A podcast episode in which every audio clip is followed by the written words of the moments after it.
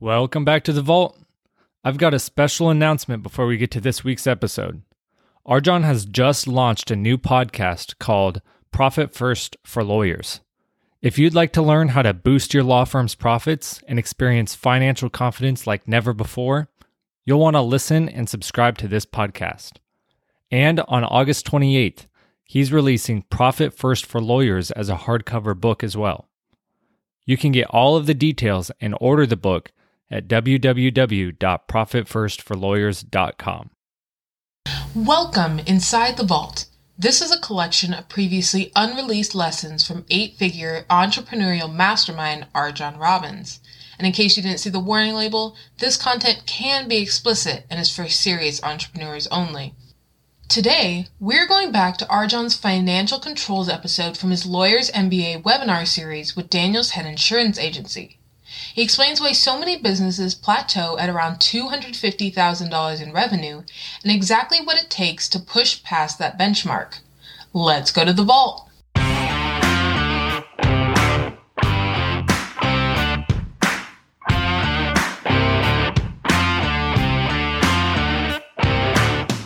Working with RJon is like having a shortcut to future you every time I can have an opportunity to spend time with RJon, I try to take it and be a sponge. I thought everyone was crazy. You know, they were running to the front of the stage to see this person. RJon's wearing his crazy shirt. You know, he drinks tiger blood in the morning just for fun, and he's like breathing down my throat. Sometimes it's terrifying to work with him. It's like he's looking into your soul, but it's it's growth the whole way.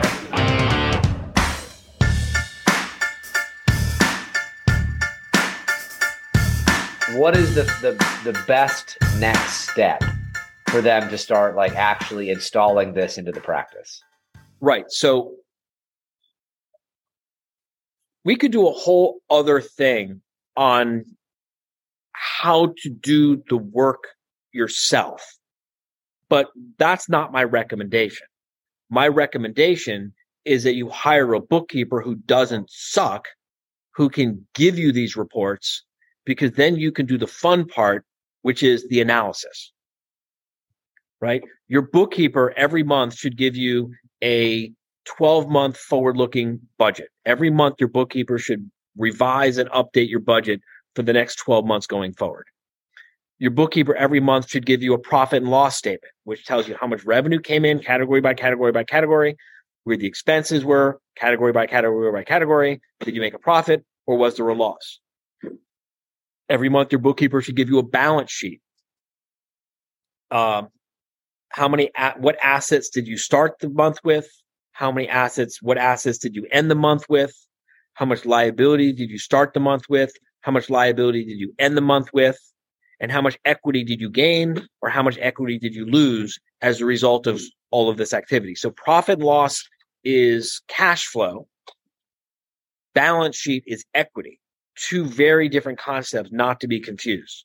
But your bookkeeper should give you these reports and your bookkeeper should walk you through these reports and help you understand what these reports are telling you. If your bookkeeper is not giving you these reports, that's a problem. You need to find a better bookkeeper. Uh, or maybe say to your bookkeeper, if I paid you more, would you actually do the job that I need done? Um, and then your bookkeeper should walk you through this stuff. So, uh, budget, budget variance report, cash flow projection, so you take that 12 month budget that I was talking about, right? And now you break it down into the next six to eight weeks, week by week by week by week. Week one, beginning cash balance, $100,000. How much cash do we have expect to bring in during this week? $10,000. At the end of the week, we expect to start 100,000 plus 10,000, 110,000. And what expenses do we expect to incur this first week? Uh, $90,000. How much cash do we expect to end the week with? $20,000, which means next week we expect to start the week with $20,000 and we expect to bring in $50,000, which means 20 plus 50 is 70. And how much expense do we expect to incur? We expect to incur $71,000. Hold on a second. Wait a second that means we're going to be in a loss, which means we need either tap into the line of credit or we need to call some of the vendors and say, "Hey, can I pay you next week?" Or we need to call some of the uh, people owe us money and get them to pay us earlier. But the point is, we we we know this weeks in advance. You know, if you tell me that I've got a cash crunch today, eh, there's nothing I can do. If you tell me I got a cash crunch taking, you know, that's that's that's going to happen a week from now, I can kind of buckle up and brace myself. But you tell me that I got a cash crunch six weeks from now, I have lots of things I could do to prevent that from happening. You know what I mean? Yep. But without a cash flow projection, what ends up happening is owners of law firms, it's like they're driving 80 miles an hour down this down a road, and all of a sudden they go flying off a cliff because no one told them there's a sharp left turn coming up. Yeah, it's like driving uh, in the rearview mirror. You can't see what's in front of you. Yeah, I think using the budget. review. So so 12 month forward looking budget, a monthly budget variance report, a weekly cash flow projection. Uh, you want you want to have a cash balance. You want to know how much cash do you have in your operating account, how much cash do you have in your trust account, and how much do you have how much cash do you have in some of your reserve accounts that hope you're putting money aside in reserve accounts for future expenses. Um, and and you need to know uh, budget, budget variance report, cash flow projection, uh, cash on hand. Oh, and work in progress. Work you've got going on now that's in the pipeline that's not yet ready to be billed. When is that work going to come out the end of the pipeline and we can turn it into revenue coming in? You put these five reports in place and you will transform the quality of your life. In the beginning, it might be for the worse, which is why most people don't do it because it's scary and it's intimidating. And maybe you don't like what you're seeing. But, you know, do you want to be, you know, ignorance is not bliss. Ignorance is just ignorant. Once you see what's the truth, then you can do something about it. So there's a there's a lot there that you just uh, sort of unpacked. Yeah, Um, a lot. I'm sorry, going fast. no, you're good. Is there? Um, don't I definitely would not recommend them doing this themselves. So other than uh, obviously hiring how to manage to go do these things for them, is there particular guidance that you would say that you would want them to go to a bookkeeper and say, um, how I want you to step up? Like, are are, you looking to the bookkeeper to make these changes with the reports? Are you hoping that the law firm owner would say and take the information you just you know, you know uh, delivered and go to the bookkeeper, or like how what is what would be some of the next tactical steps after sharing what you just shared that someone could go take and implement if they already have that bookkeeper in progress? Like you say, hey, these are the four things I want you to go do, and then fingers so- crossed and hope for the best. So, yeah. So, so my big message, if, if you, if, if you're watching this, if you're listening to this and you learn nothing else from this entire podcast, or this entire episode, learn this. I want you to be a proactive, engaged, informed, consu- informed consumer of the bookkeeping and accounting services that you are paying for. Do not abdicate this to your bookkeeper or your accountant. Uh, there is no credential. There is no, well, my accountant is a CPA from Harvard University who's the best CPA in the world. You'll know someone's a great CPA and you'll know someone's a great bookkeeper when they are very solicitous of your input into how these reports are set up and when they're very solicitous uh, and they insist insistent upon going through the reports with you. If they're not asking you for your input if they're not telling you hey i want you to look at this report and i want to make sure you understand that report that doesn't mean they're a good bookkeeper. It means they're a bad bookkeeper. One of the elements that I think that uh, is worth sort of addressing is I've done the thing, I've had the bookkeeper, I've done some of these elements, but I'm also doing a lot of the other things you've you've talked about over the last while, and the practice is starting to grow, uh, and I'm starting to have more consistency. I'm starting to have uh, the marketing is being better. I'm more confident in the sale. All the other things we've talked about, you know, over the previous uh, you know months and time together.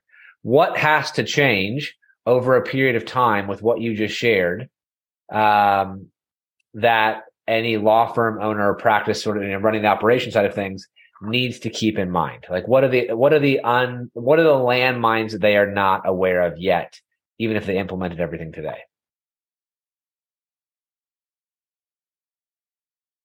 Oh my God. I, I'm trying to think of how to answer this question. There's so many different ways I can answer this question.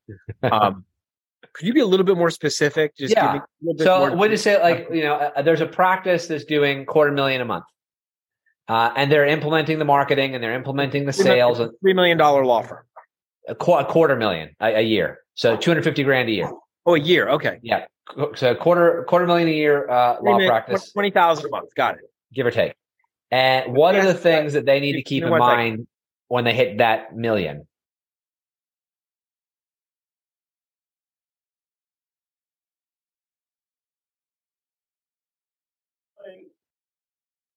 They're getting close to me. You're good. The room is filling up. nice. All right. Uh, okay. So I, I apologize. I, I got a little distracted. I lost. I lost. What were you saying? If uh, Firm is practice built- owner, firm is a two hundred fifty thousand dollar firm doing roughly twenty thousand dollars a month in gross revenue. Yep. What are the landmines or the things that they are, you know, don't necessarily see around the corner? Like there's costs. Like one of my mentors early on said, all of the difficult challenges come in ones and threes. Your first hundred thousand, your first three hundred thousand, your first million, your first three million. All of these sorts of things. So, um, I don't necessarily entirely Yeah. agree with it, but I Wait, think that let's not let's not dive into that. But I can tell no. you. But I'm saying yeah, but I, I can tell you exactly there are yeah, I know there are things that have to change between a quarter million a year to your first million a year. Yes, I'm going to tell you exactly what it is. Let's do it. I, I didn't understand, but now I understand, and now I, I, I, I this is very simple. Um,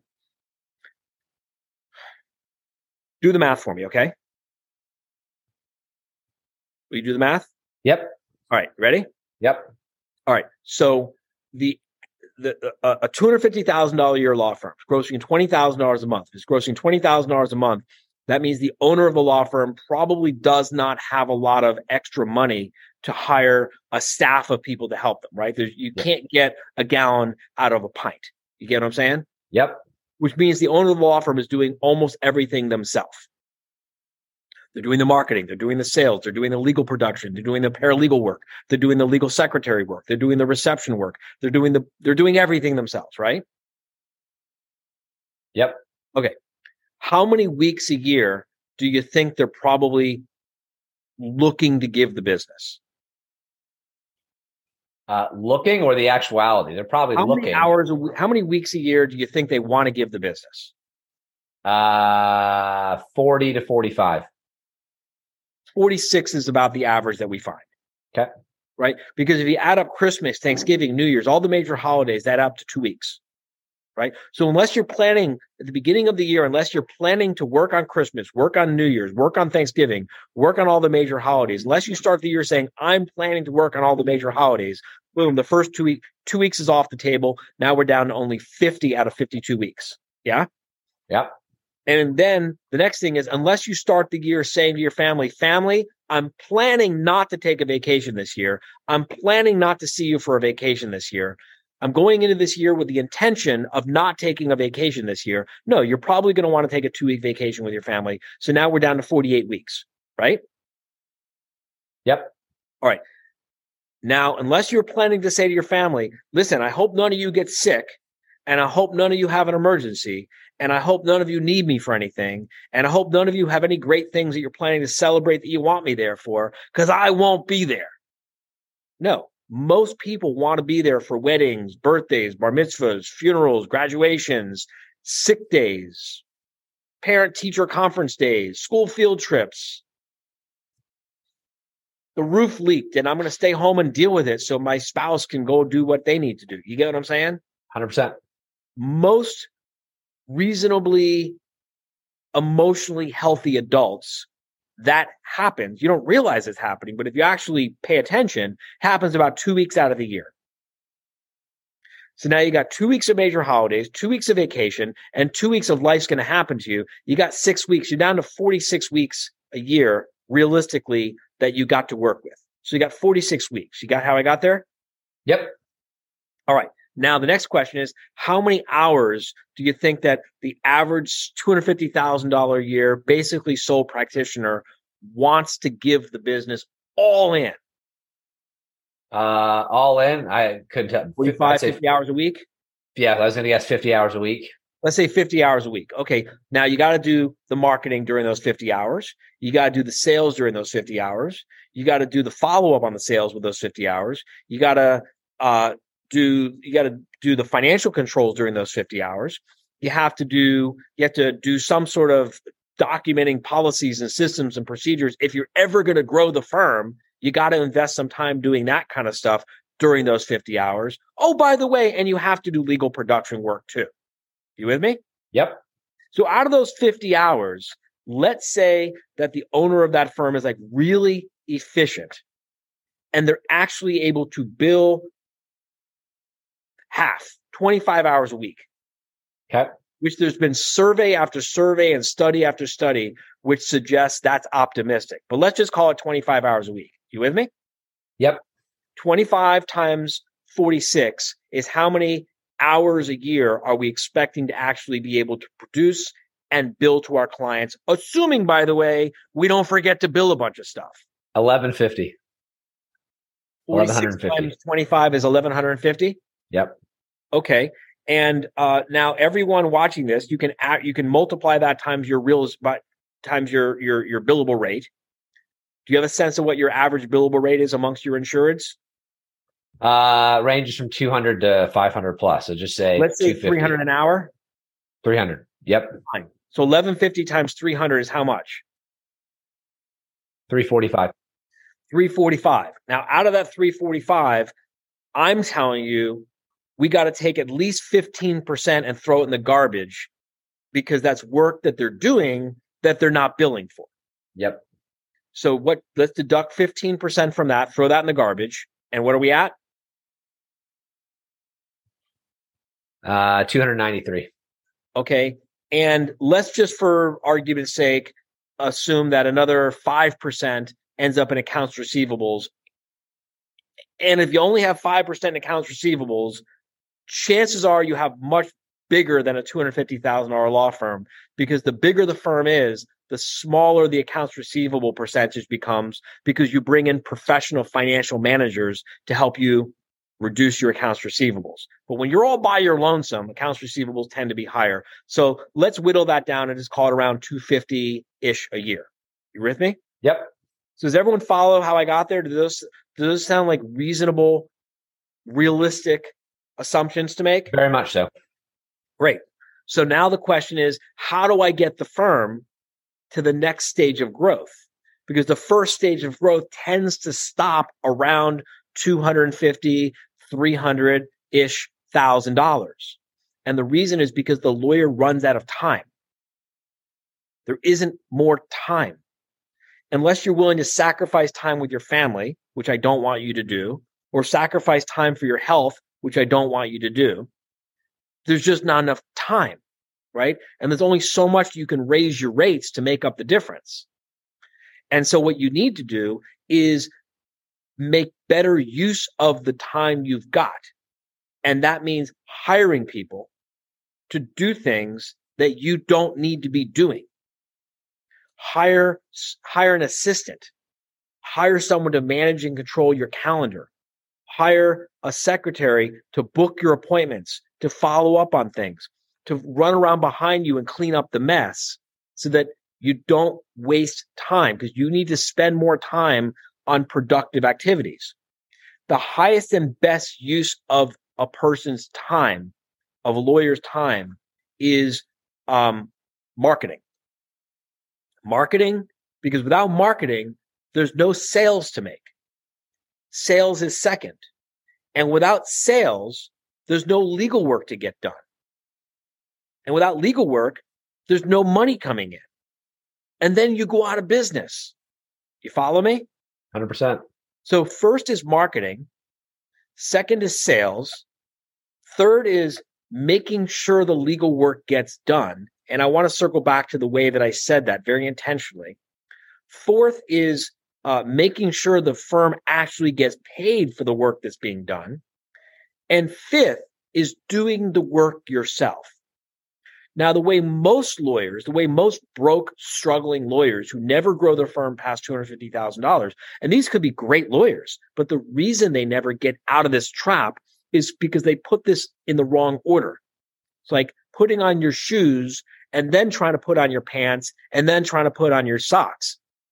It's the same things. You just have to do them in the right order for it to work better, right? The way most broke, struggling lawyers do this is first they say, I'm going to focus on doing the work. Well, if you're doing all the work yourself, there's no time left to do everything else. And then they say, uh, okay, I've run out of work to do. I now need to do marketing. And they turn the marketing on and they turn the marketing off and they turn the marketing on and they turn the marketing off and they create this, this, this feast or famine. And then they only bother to follow up with prospective new clients who didn't hire them, i.e., sales, when they're broke and desperate, which is the worst time to be talking to a prospective new client. And and and then they only get around to doing the billing later on as an afterthought. So they they just do it in the wrong order. If you want to get your if you've been if you've been hitting that two hundred fifty thousand dollar barrier and you can't figure out how to get past it, right? And by past it, I mean $500,000, not $251,000. It's paradoxical. It's a function of doing less, not doing more. You don't have to work smarter.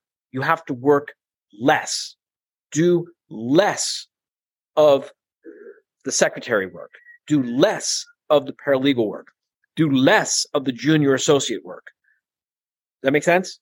100% you you don't save your way from 250,000 in revenue to half a million to a million in revenue. You spend your way, but you got to spend it on freeing yourself to buy your freedom so you can focus on doing the things that are the higher and better use of your time. And along the way, you're using the financial controls to keep a pulse on everything. So if you are overspending, you can warrant it or justify it, just closing the loop um, so that you have a much better pulse on where you're at and a much better pulse on the things that are the revenue generating activities that will allow you to grow the business using more who's and figuring everything else out on your own a lot less. You know, Dre, on that stage, well, it's not there yet, but there will be a stage there. Saturday night, we're going to have a celebration. Every January, we have a celebration of law firm owners whose law firm broke the seven figure barrier for the first time in the previous year. This year, out of our 600 and something members, I think 25 or 30 of them, their firms broke the seven figure barrier for the first time last year. That's not to say that, I mean, and, and every year, you know, we've got 15, 20, 25, but this year we're going to have like 30 whose law firm broke for the first time last year. And as part of the ceremony, we give them a little award. As part of the ceremony, they talk about things they did that made it harder on themselves than it had to be. And every year we do this, and we've been doing this for, you know, I don't know, maybe 10 years. Every year we do this, every January, one of the themes over and over and over again, I made this harder on myself than it had to be because they wouldn't hire people soon enough to buy their freedom and they get stuck. It, uh, I can relate. I think we've all been there in some form or fashion. It's one of those things that sometimes you got to get out of your own way. This is true. Uh, any parting thoughts you want to make sure that we just uh, leave everyone with as we as we wrap up today? Yeah, you know, I, I'm terrible at math. I don't have an MBA. I don't have a finance degree. I didn't study business in college. My undergraduate is communications law, economics, and government. Don't for one second think that economics has anything to do with math or business or stuff like that. It doesn't. Um, I learned this. I, I, don't presume to be any smarter than you. Uh, there's a very good chance that you are smarter than me.